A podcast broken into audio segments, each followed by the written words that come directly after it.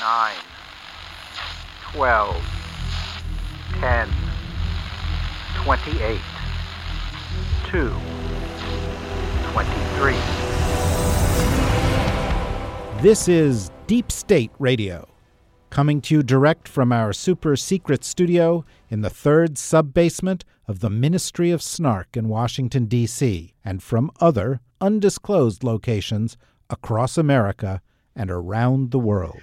Hello, and welcome to another episode of Deep State Radio. I am David Rothkopf. I am your host, and I am in New York City, back from a vacation. And we are joined today in Washington, D.C., by Ed Luce of the Financial Times and Amanda Sloat of the Brookings Institution, who is a new guest on the show uh, although she has been recommended to us for a long, long time, who is a specialist uh, uh, in uh, in UK uh, politics, has been following UK politics for a long time.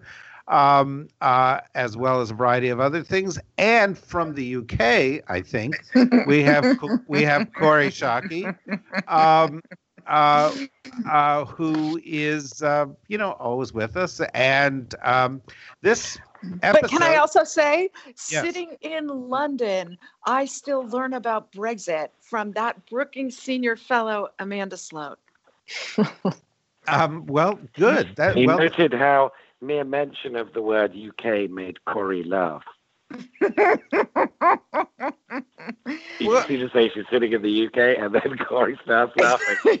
well, I think I I'm think trying the, not to cry, Ed.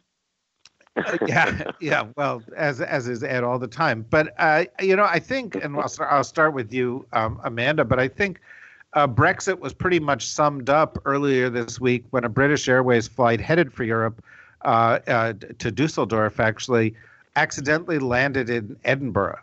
Um, which I found.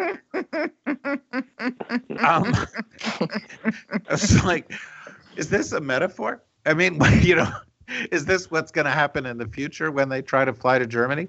Um, you know, we're at an interesting juncture in the Brexit saga. Uh, they've all been interesting, but we're at a point now where Theresa May, who can't seem to get anything going, has really got the, the time running out.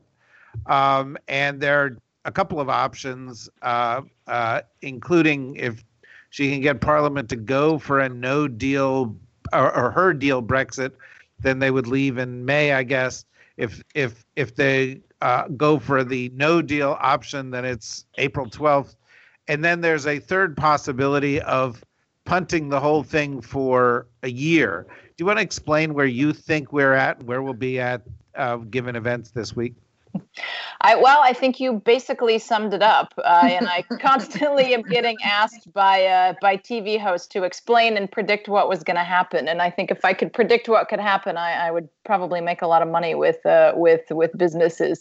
I absolutely nobody knows. I, as Kori can attest, everybody sitting in London has no idea what's happening either. Uh, and as we are recording this, there is ongoing debate and and churn in in Parliament, and so things will continue to unfold this week. I, the bottom line is that Theresa May still has not managed to get support for her Brexit deal she's continuing to try and tweak it. None of those tweaks are actually getting additional people to support it. She would need 75 MPs to change their minds from the last two votes to to come on board. Uh, Theresa May has been trying to hold the Conservative Party together by moving in one direction. Uh, you have a Labour leader who's a lifelong Eurosceptic, is is quite supportive of Brexit himself, not really putting up an impassioned uh, case in in the opposite direction. Meanwhile, you've got a lot of churn within the British public. You had over a million people out on the streets of London this weekend. You have up to five million and counting people signing a uh, petition calling calling for the the whole thing to be stopped. Uh, so the reality is, you either get Theresa May's deal through. Uh, you decide to ask for a much longer extension, uh, or you end up having something change in British domestic politics, either a, a second election, uh, there's increasing call for a referendum. So at this stage, literally all options remain on the table. Now I saw the the the views of that per, um, a demonstration in London, and they had like uh, drones flying over it, and it went on and on and on, and it was really one of the most remarkable things I've ever seen. But I thought in one of those drone views, I saw you, Kori, there down in the middle of. was it was it was a fuzzy it was a fuzzy shot though. Were you in London for this demonstration? I was in London, but I confess I did not go to the demonstration.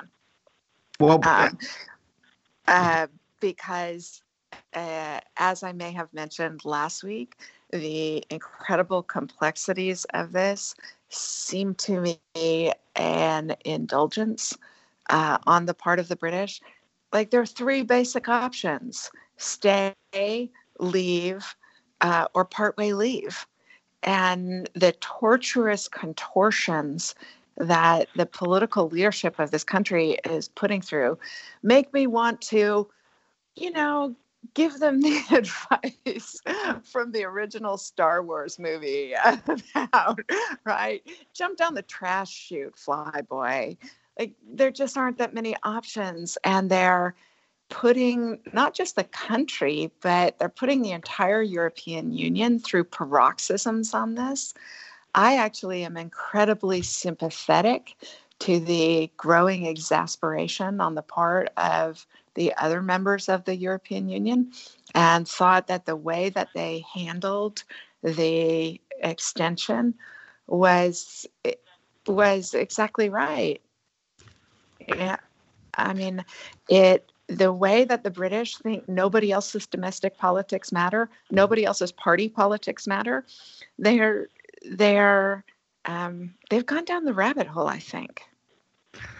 Yeah, I, I, think that's that's right. I, and it, it risks paralyzing politics in the UK as well as in the rest of the EU. I mean, you now have the vast majority of British civil servants no longer doing their day job because they are scrambling to do contingency planning. You have a very divided cabinet, which means, from an American perspective, to try and get the UK to partner on anything is almost impossible because there's no bandwidth. And if you look at the EU, they were supposed to be spending the summit talking about China and how to respond to potential economic threats threats and, and emerging threats. And the whole China discussion had to get scrapped to spend hours and hours coming up with what I agree with Kori was was quite a clever compromise on on the Brexit extension. Um, well, it sounds a little familiar, by the way, that the critique of British politics. I, I do want to point out that sometimes people ask, where do the clever uh, titles for the uh, Deep State Radio podcast come from? and uh, they come out of nowhere. But "Jump Down the Trash Chute, Flyboy" is definitely the, pod, the title for this podcast. Um, I, I, I, th- I, think it sums up uh, where where we are. Um, uh, Ed, did you are you sorry you missed the million person march there? I mean, uh, that kind of public. You mean that that tiny gathering of a cabal of, of metropolitan elites? Yeah, it looked um, like the yeah. Trump inauguration to me. 25.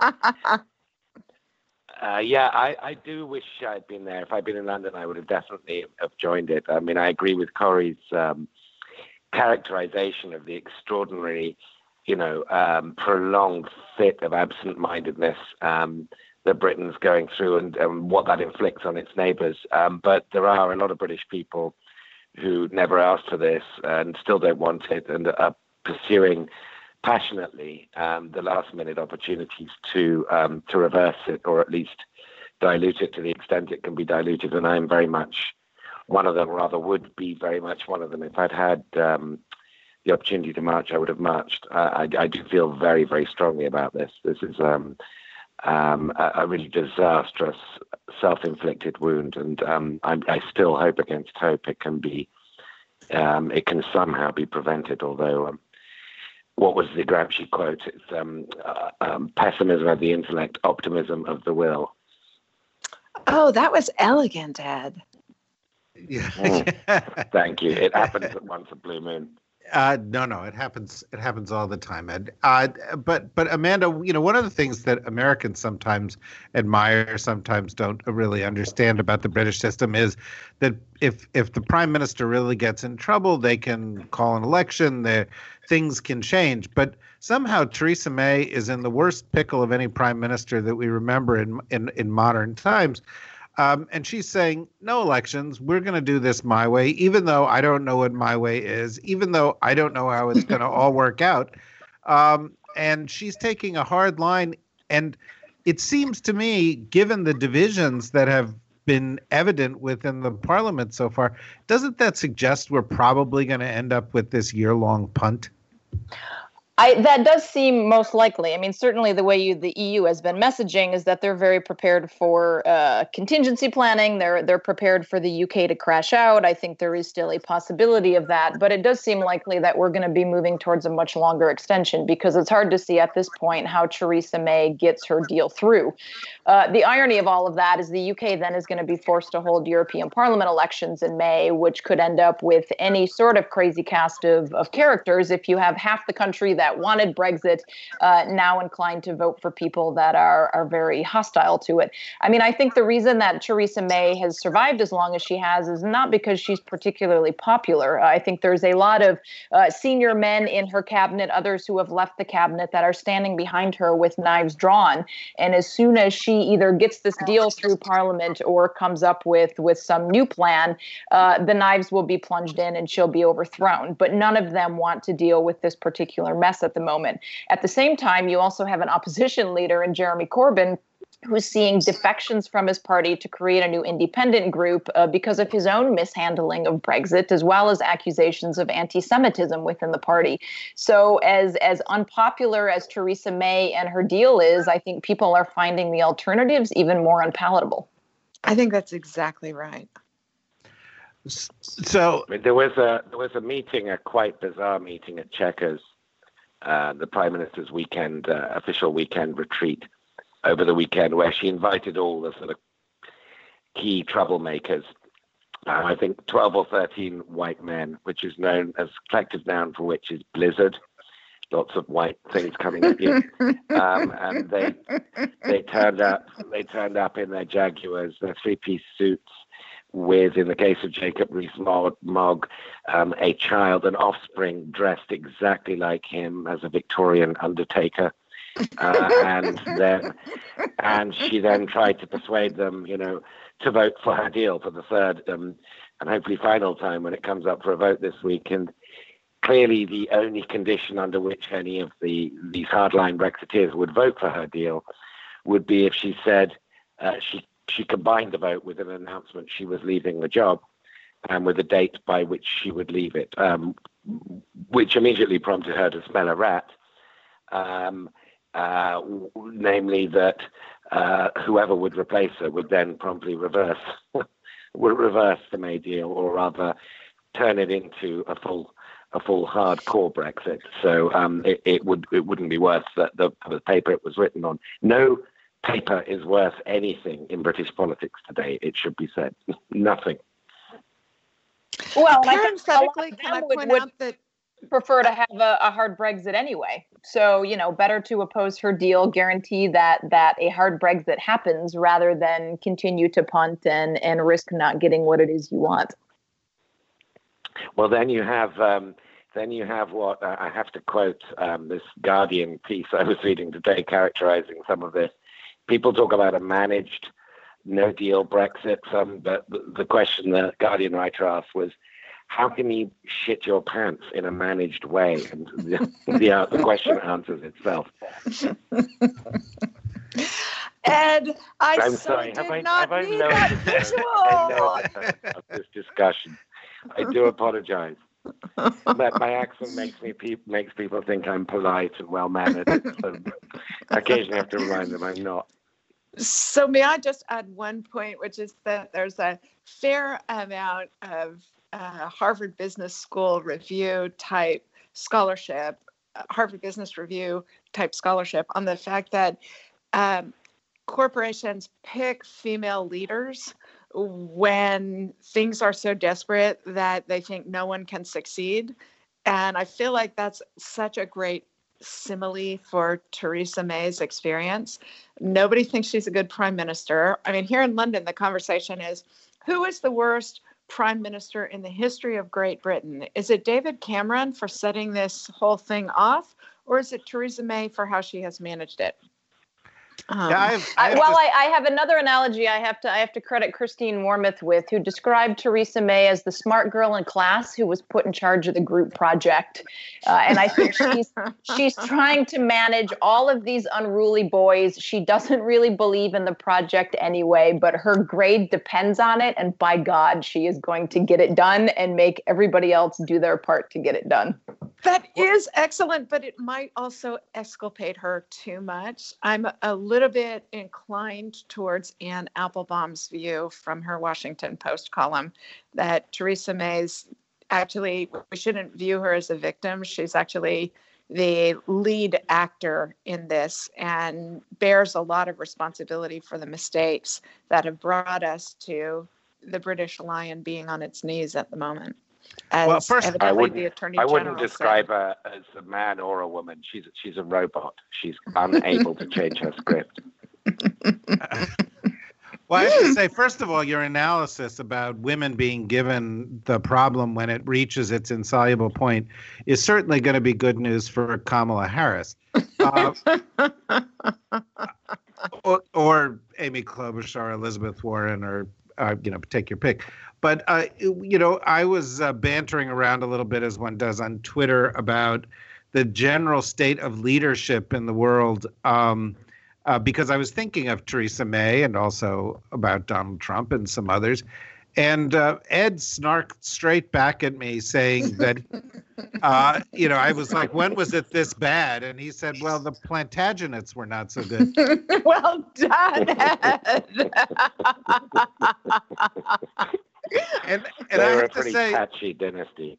they were patchy, but, you know, there was Richard the Lionheart. You know, there were some things that happened in there, you know, that we, we look back at. I think that's unfair to the Plantagenets, but I want you to take it a step further. And you know, is the it, you know comparing Theresa May to uh, your favorite Plantagenet king or queen? Go on, Ed. Well, you see, Richard the Lionheart, you know, uh, uh, um, contrary to the various Robin Hood movies, he didn't turn up in Sherwood Forest at the end of his life and you know put Robin back, put Robin back in his manor. He was actually, uh, you know, he was actually killed by a French arrow um, uh, that went that, that went into him. So he's uh, he, he he wasn't a particularly effective um, king, and he did spend all of his country's money plundering the Middle East, you know, without really um, having been provoked into doing so, in order to, I don't know, get made a saint by the Pope, whatever it is that made medieval kings. Um, uh, ride off to the Middle East and, and burn Jerusalem um, was the same thing that motivated him. So he's the best Plantagenet. He's the best Plantagenet. But even he was a better and more decisive leader than Theresa May.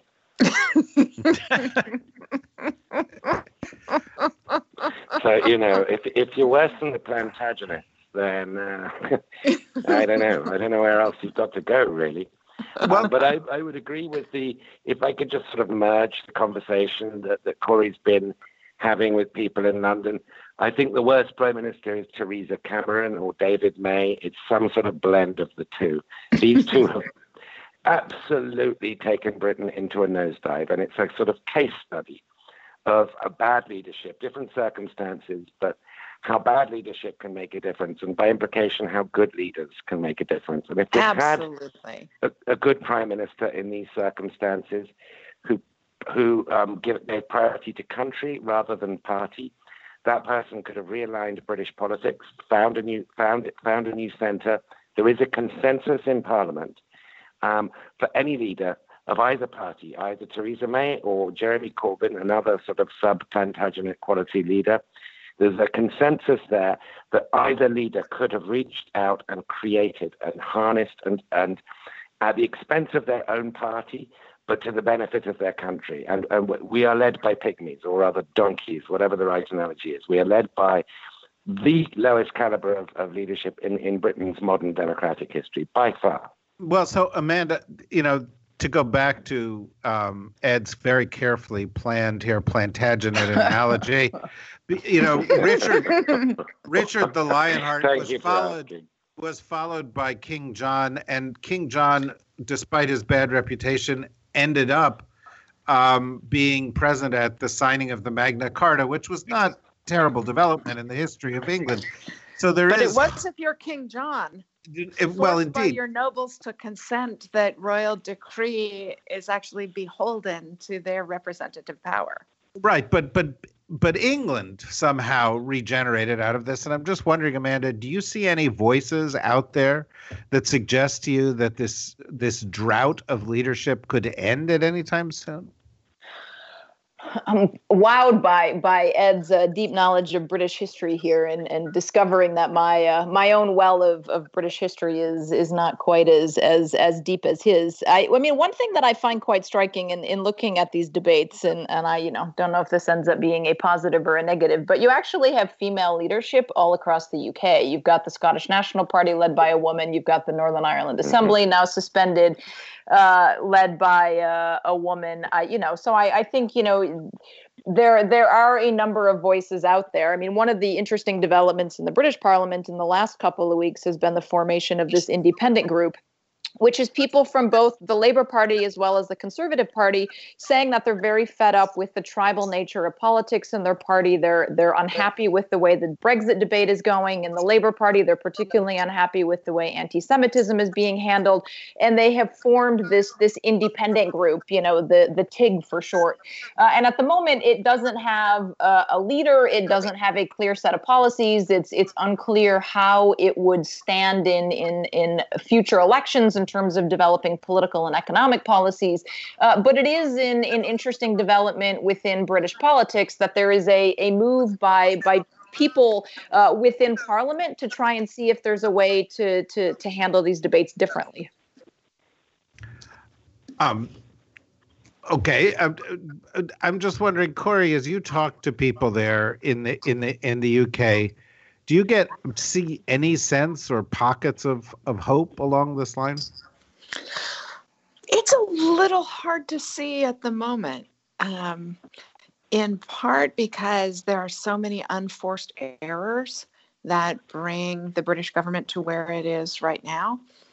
Uh, so the series of votes that are going to go on um, before this recording is released will probably in a historically important way take power from the government and give it to parliament. Uh, the, and so that's hugely consequential whether that will be good either for brexit or for britain as a constitutional constitutionally formed government i'm not sure. And uh, I think people were really hopeful over the weekend because of the big turnout for the um, for the support remaining in the European Union march. But it's not clear to me how the mechanics of this end up producing anything that's good for anybody, because the combination of Theresa May being beholden to the DUP, the the Ireland Party, and also to the extreme Brexiteers in her own party, that's a function of her having called that election that destroyed her majority. That it wasn't the act an act of God, it was a political choice. And that so she's now bearing the consequences of that. But on the other side, the government's still more popular by five points than the Labour Party because Jeremy Corbyn is a Chavista. he wants a hard Brexit because he wants Britain to be Venezuela. yes, but but but anti-Semitic Venezuela. Let's be yes, specific. and yes, exactly right, David. And anti-Semitic Venezuela is what Jeremy Corbyn wants. So the the problem is the political leadership of, of the parties, and the it's hard to see how that gets wrenched short of a French style revolution. So in the near term, it's really not good. I, well, the other problem is that you've got a deeply divided country. I, so certainly MPs, political parties are not covering themselves in in great glory at the moment. But you know, there's been snap polls done after the the second defeat of Theresa May's deal, and it found that you know public support with there was public unhappiness with her deal there was increasing support for no deal but there was also increasing support for a second referendum and for remaining in the European Union. And so part of the reason that you've got such parliamentary gridlock is that these MPs are representing constituencies that in themselves are very divided. And I think Kori's reference to the snap elections in June 2017 is is right. I mean you had a very narrow referendum that was won in 2016 with a certain mandate. And then you had snap elections that decreased conservative support, made her dependent on Northern Ireland, uh, and increased labor support, but not enough for their vision of Brexit to get through either. So I think very similarly to the way in the US, you've got people marching in Washington against Donald Trump and, and being very opposed. You've got half the United States that that supports what he's doing. I think similarly in the UK, uh, you've got a public that is as just as polarized as as political leaders in parliament are. So Ed, one issue of this that ties into another story that we discussed earlier in the week um, uh, has to do with the um, Mueller report, which is as yet uh, unreleased at the time of this recording, um, and and that is that this Brexit vote also involved having a kind of a Russian thumb on the scale. Uh, that there was Russian support and efforts to end up with the Brexit vote uh, that eked out a victory, much as Donald Trump did, uh, and that you know the apparent effort to wrap up the Mueller investigation in the United States leaves open the possibility that we're not really going to get to the bottom of the connections here uh, and see this as part of a broader Russian effort to destabilize Western um, democracies and achieve their own outcomes. And I'm wondering if you have any thoughts about that. Well, I mean, I agree. If if, if Robert Mueller can't sort of get get to the uh, a provable level of conspiracy and coordination between uh, the Trump campaign and um, and the Kremlin, given what we know and given what's been publicly available and reported by my colleagues, and I've no doubt he tried as hard as he could. The you know level of proof, the burden of proof is extremely high, particularly for corrupt intent. Um, you know, you've got to sort of in some way get into the head of the person whose intent is corrupt and prove that, and it's very difficult to prove. So I think you know the long and short of it is we know we know enough uh, as attentive citizens and readers and so forth um, to know all we need to know about Trump and Russia. Um, and we can make that judgment for ourselves, even if um, you know a, a, law court isn't going to be doing so. We we know that there's been um, what would, in common sense English, um, be collusion, coordination, and um, doubtless, I'm sorry to say, we'll probably see um, we'll probably see a more uh, aggressive, a less constrained sort of reach out to Putin by Trump, a vindicated feeling Trump in the months ahead. It, it, as far as Britain's concerned, look, if Mueller can't prove it here the various criminal investigations that are into the EU.leave campaign, you know, which was which was the breakaway one. There were two leave campaigns. Um, this was the Nigel Farage, Arron Banks one, and Arron Banks, who, as his name might suggest, bankrolled it, um, is very much in um, in Russia's pocket. Has got all kinds of um, um, you know, uh, mineral deals and so forth in Russia that he discussed via the Russian ambassador during the referendum campaign, and um, uh, and took money from the Russians. So there could well have been a lot of Russian money behind the referendum, and there was, of course, also you know the whole Cambridge Analytica um, thing.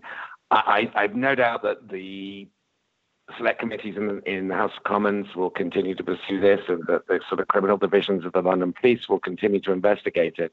But these things are hard to prove. You know, Trump Trump um, might be uh, might be the sort of most repulsive person ever to sit in the Oval Office, but he understands how to keep his fingerprints off things, and I think that. Um, you know the the Russians understand how to um, how not to be um, caught red-handed every time, and and so I suspect we're just going to have to rely on what our eyes, ears, common sense, and brains tell us, which is Russia has interfered in in in our democracies, not just Britain and America.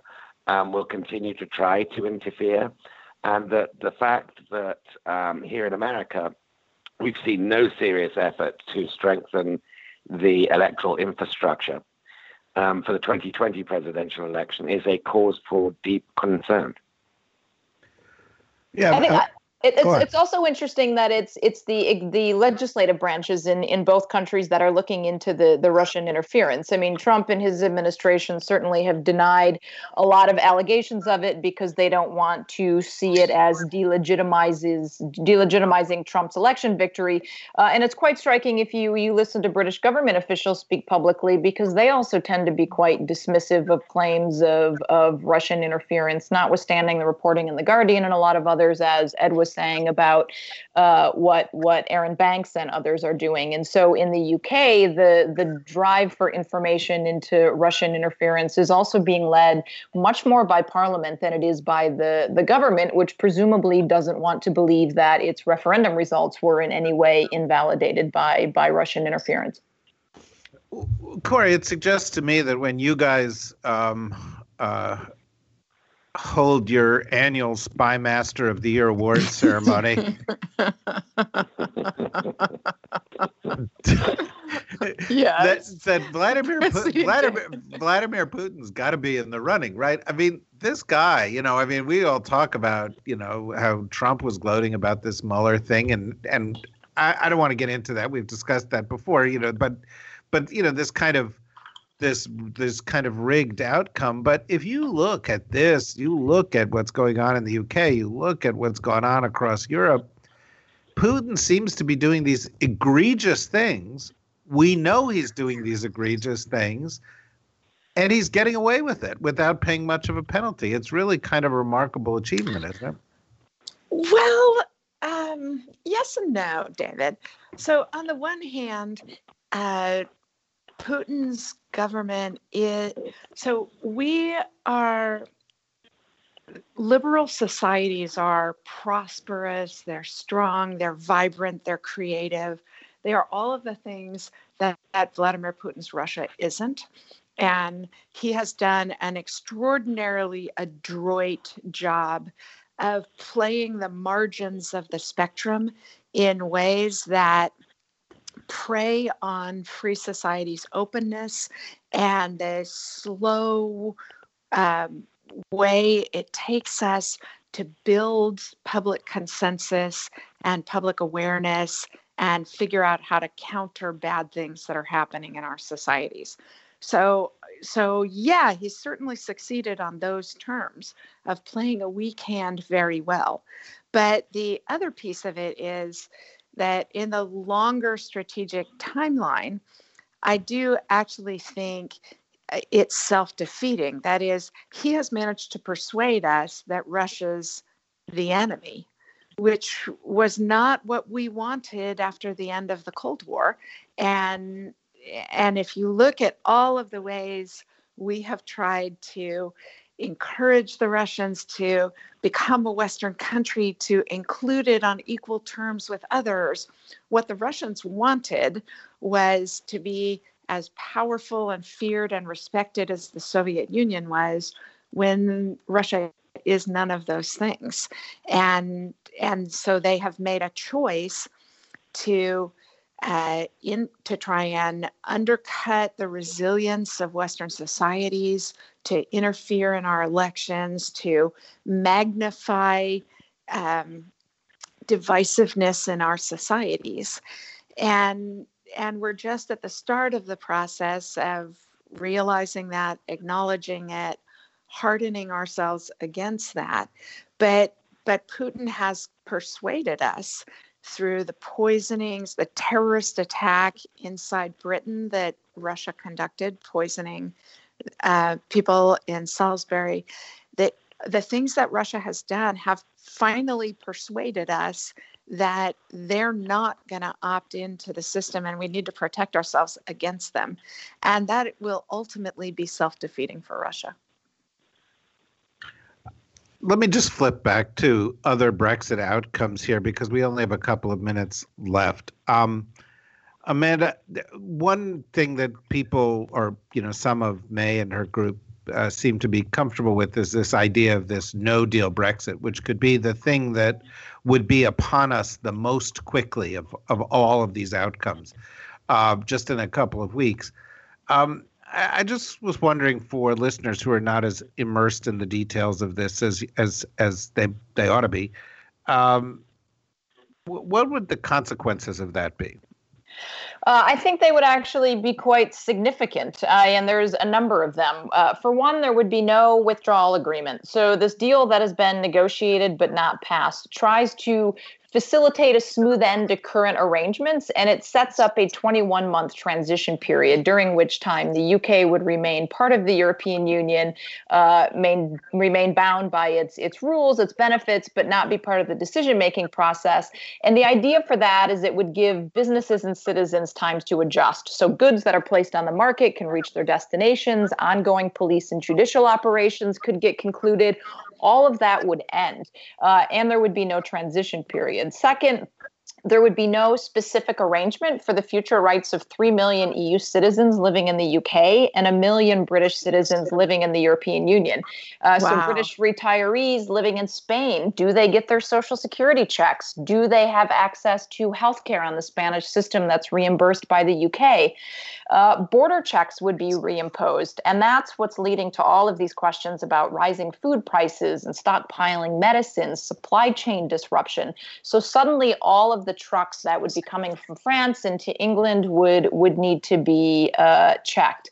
Uh, you would need to have a, a hard border in Northern Ireland, uh, which we can come back to because I think there's significant implications there.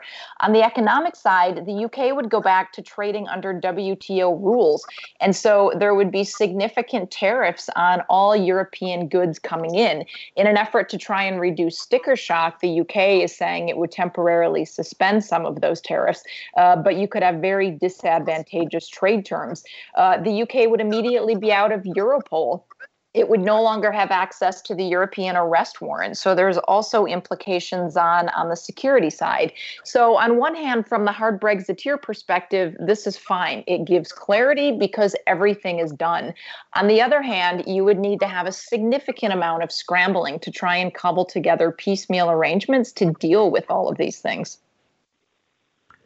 Um, you know, it seems kind of you know mind-boggling to me that a that a country could do that to its people. Um, but uh, as as options go, that seems like the second most likely option after this kind of longer punt. Or do I have that completely wrong? I, no, I think that's I think that's possible. I mean, you'll you'll see a lot of talk in the British press and in the British Parliament about you know Parliament wanting to vote against No Deal and to take No Deal off the table. The problem with that is you can't. No Deal remains the default unless there is a deal or unless the UK, which it has the right to do, revokes its notification of, of leaving the EU and says, you know what, this was a bad idea. We want to stop the whole thing and, and just stay in. Uh, but in unless that happens, or unless there is a deal that's agreed, the only alternative would be for the UK to request a, a longer term extension. Uh, the problem is, even if you have a longer term extension, there is still this, this great divide within the, the British population. And no majority position on whether or not people want to have close relations with the, the EU, more distant relations with the EU. And even if you get a deal agreed, that's sort of the easy part. That's dealing with the divorce. You now need to deal with what the future is going to look like. And so all of these debates that are happening now are essentially proxy arguments over what the future looks like. So even with the deal, we are still going to have years and years of these exact same arguments playing out. That's yeah, a really I, I nice bet. point about the proxy proxy arguments. I mean, the reality that the UK faces is that the more closely aligned it is with the European Union in terms of economic and other regulations, the easier it is to solve the situation in Northern Ireland, the easier it is to maintain existing trade connections with the EU. The problem is that makes it harder for the UK to have the economic independence that a lot of the Brexiteers supported, especially to be able to negotiate free trade agreements with the US and others. And so the UK fundamentally needs to make a decision about how close it wants to stay with the EU. And there are consequences in both directions. We've only got about two minutes left here. Ed, did you want to add something? I was just going to add to, to what Amanda said that I bet if you did a poll of British people today uh, and asked um, whether it'll all be done and dusted by whether it's April 12th or May the 22nd, 95% would say yes. They would not realize that this was just the overture to much longer, deeper, broader, more detailed negotiations with the European on the future British European relationship. We talk about Brexit exhaustion. We ain't seen nothing yet. Um, this this is going to make any sort of Groundhog Day analogy look completely inappropriate. It's going to be a deeply exhausting uh, adrenal fatigue that we're all going to get um, accustomed to, and, and I wonder whether that fatigue is going to, particularly if there's um, an extension by a year or more, um, there's going to be um, a fatigue um, leading to a change of heart. So again, this might be me being hopeful, but it's it, it's it's we're not even at the end of the beginning yet. We're not at the end of the beginning. It seems it seems like things are looking up for the Plantagenets, though, in, in terms of the comparisons. yeah, yeah. Well, you know that's where the phrase "Merry England" was coined. coined. This is not a, this is not a merry England, I can assure you. so you're saying that Theresa May and David Cameron have resuscitated the reputation of the Plantagenets. exactly. I tell you what. I tell you what. David Cameron, um, in the in the budgets that his government produced in the build up to the referendum, was really good at stealing from the poor and giving to the rich. And so, you know, no surprise they were pissed off when they when they were asked if everything was okay. Well, there you go, folks. It, in no time at all, Kevin Costner or Errol Flynn or Sean Connery or or or Russell Crowe, for those of you who want a really bad Robin Hood movie, um, will swing swing swing into view and and Oh, I did not need that visualization. Yeah, yeah, no, that was a bad movie. But in any event, um, Amanda, Kori, Ed, thank you for bringing us up to date on this very important story. But based on what Ed has just said, I think we'll have many opportunities to discuss this again in the future. and I look forward um, um, to look uh, forward's probably a little strong, right? David? Yeah, well, exactly, exactly. anyway, thank you all very much, and for the rest of you, uh, please uh, join us again uh, on Deep State Radio, uh, either by going to deepstateradionetwork.com or dsrnetwork.com, uh, listening to our other podcasts, reading the other kind of content, and uh, watch this space for news of other other developments that we've got percolating. Um, thanks, guys. Bye bye. Deep State Radio is a production of the Deep State Radio Network, a division of TRG Interactive Media. Our podcast today was produced in cooperation with Goat Rodeo Productions and was supervised by Ian Enright. Join us again for another episode of Deep State Radio. If you don't, we know where to find you.